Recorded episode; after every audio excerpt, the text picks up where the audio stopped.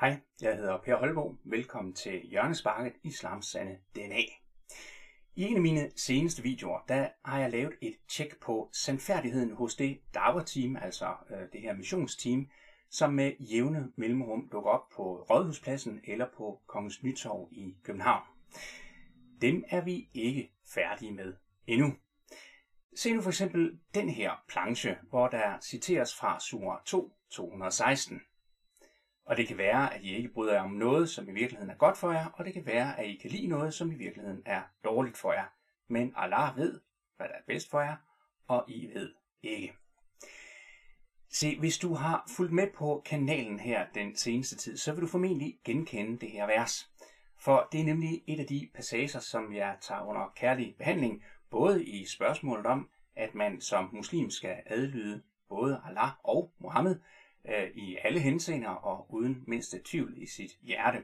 Men det er også det samme vers, som Elias Lamrabat øh, bruger i sin tale den 17. maj foran den egyptiske ambassade.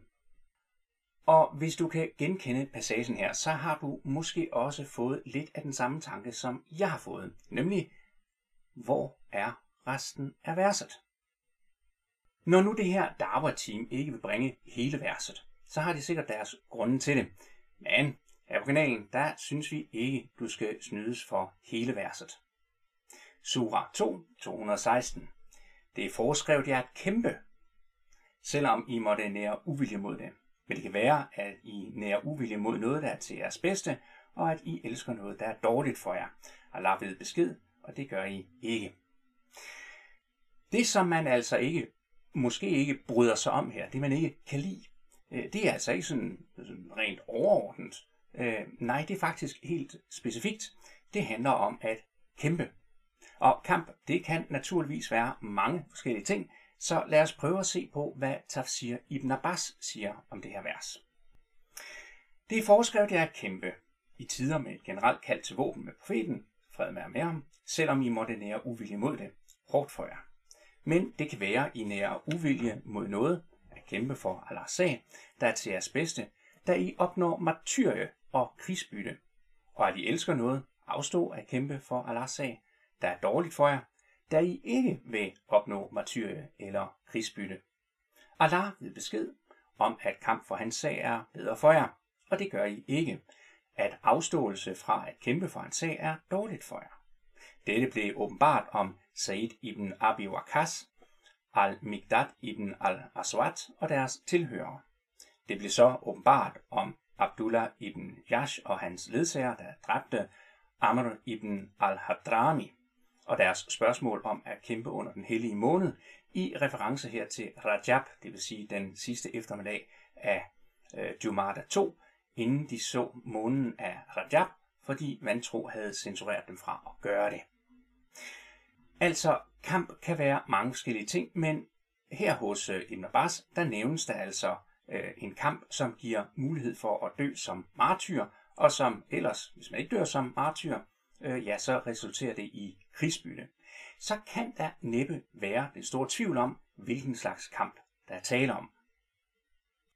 Måske kan vi få lidt mere oplysning hos Ibn Kathir. I denne ejer gjorde Allah det obligatorisk for muslimerne at kæmpe i jihad mod fjendens ondskab, der overtræder mod islam. Læg lige mærke til den her sætning her, fordi her defineres øh, fjendens ondskab som øh, det, der overtræder imod islam. Den kan du så tænke lidt videre over. Asuri sagde, jihad kræves af enhver person, uanset om man faktisk deltager i kampene eller bliver hjemme. Den, der bliver hjemme, er forpligtet til at yde støtte, hvis støtte er nødvendigt, at yde hjælp, hvis der er behov for hjælp, og at marchere fremad, hvis han er befalet at gøre det. Hvis han ikke skal bruges, bliver han hjemme. Det rapporteres i Sahih. Den, der dør, men aldrig kæmpede, det vil sige for Allahs sag, og heller ikke oprigtigt overvejede at kæmpe, vil dø en jahiliya død, altså præislamisk æra af uvidenhed. På dagen for Al-Fath, da han erobrede Mekka, sagde profeten, der er ingen hijra, migrationen fra Mekka til Al-Madina efter sejren, men kun jihad og gode intentioner. Hvis du påkræver sig med at marchere frem, så marcher frem. Og lidt senere skriver Ibn Kathir sådan her. Denne ejer er generelt i dens mening. Man kan derfor ønske sig noget, men i virkeligheden er det hverken godt eller gavnligt for ham, såsom at afstå fra at tilslutte sig jihad, for det kunne føre til, at fjenden overtager landet og regeringen. Da sagde Allah, Allah ved, men I ved ikke. Hvilket betyder, at han har bedre viden end du om, hvordan tingene ender til sidst, og om, hvad der gavner dig i dette jordiske liv og i det hinsides.